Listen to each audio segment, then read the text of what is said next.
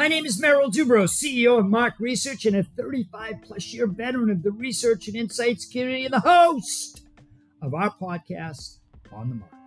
Welcome to another Merrillism segment. Today's segment is Do you really want to be the smartest person in the room?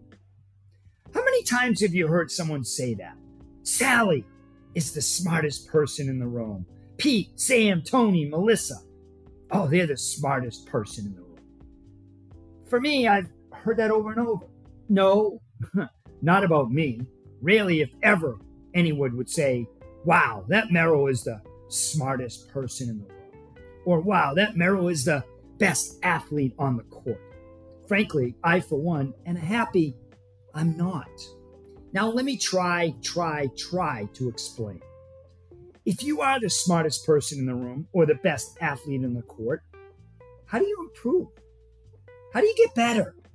How do you bring your gamer intelligence to the next level? I love, truly love being around great athletes and competing against them. Guys like Glenn, Matt, Brian, Darren, Andrew, Jeff Arnett. These guys are so talented. I love to try and get them off balance. Try something new. Because if I don't, I won't win. If I do, I can, can compete. And if I do, I can get better. And ultimately, that's what I want. The same is true about intelligence. I love being around smart people. Intelligence is awesome to me. I just returned from the Insights Association CEO Summit a few weeks ago, and without question, the intelligence in that room was off the charts. The way that people communicate, brainstorm, problem solve, frankly, is a thing of beauty.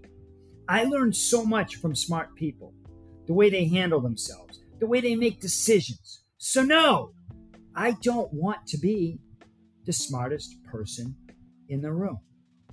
If I am, I believe it truly limits my ability to get better. Thanks for listening to today's podcast. Do you really want to be the smartest person in the room? I look forward to hearing from you and your thoughts. My name is Merrill Dubrow. Stay well, be safe, and please, please stay in touch.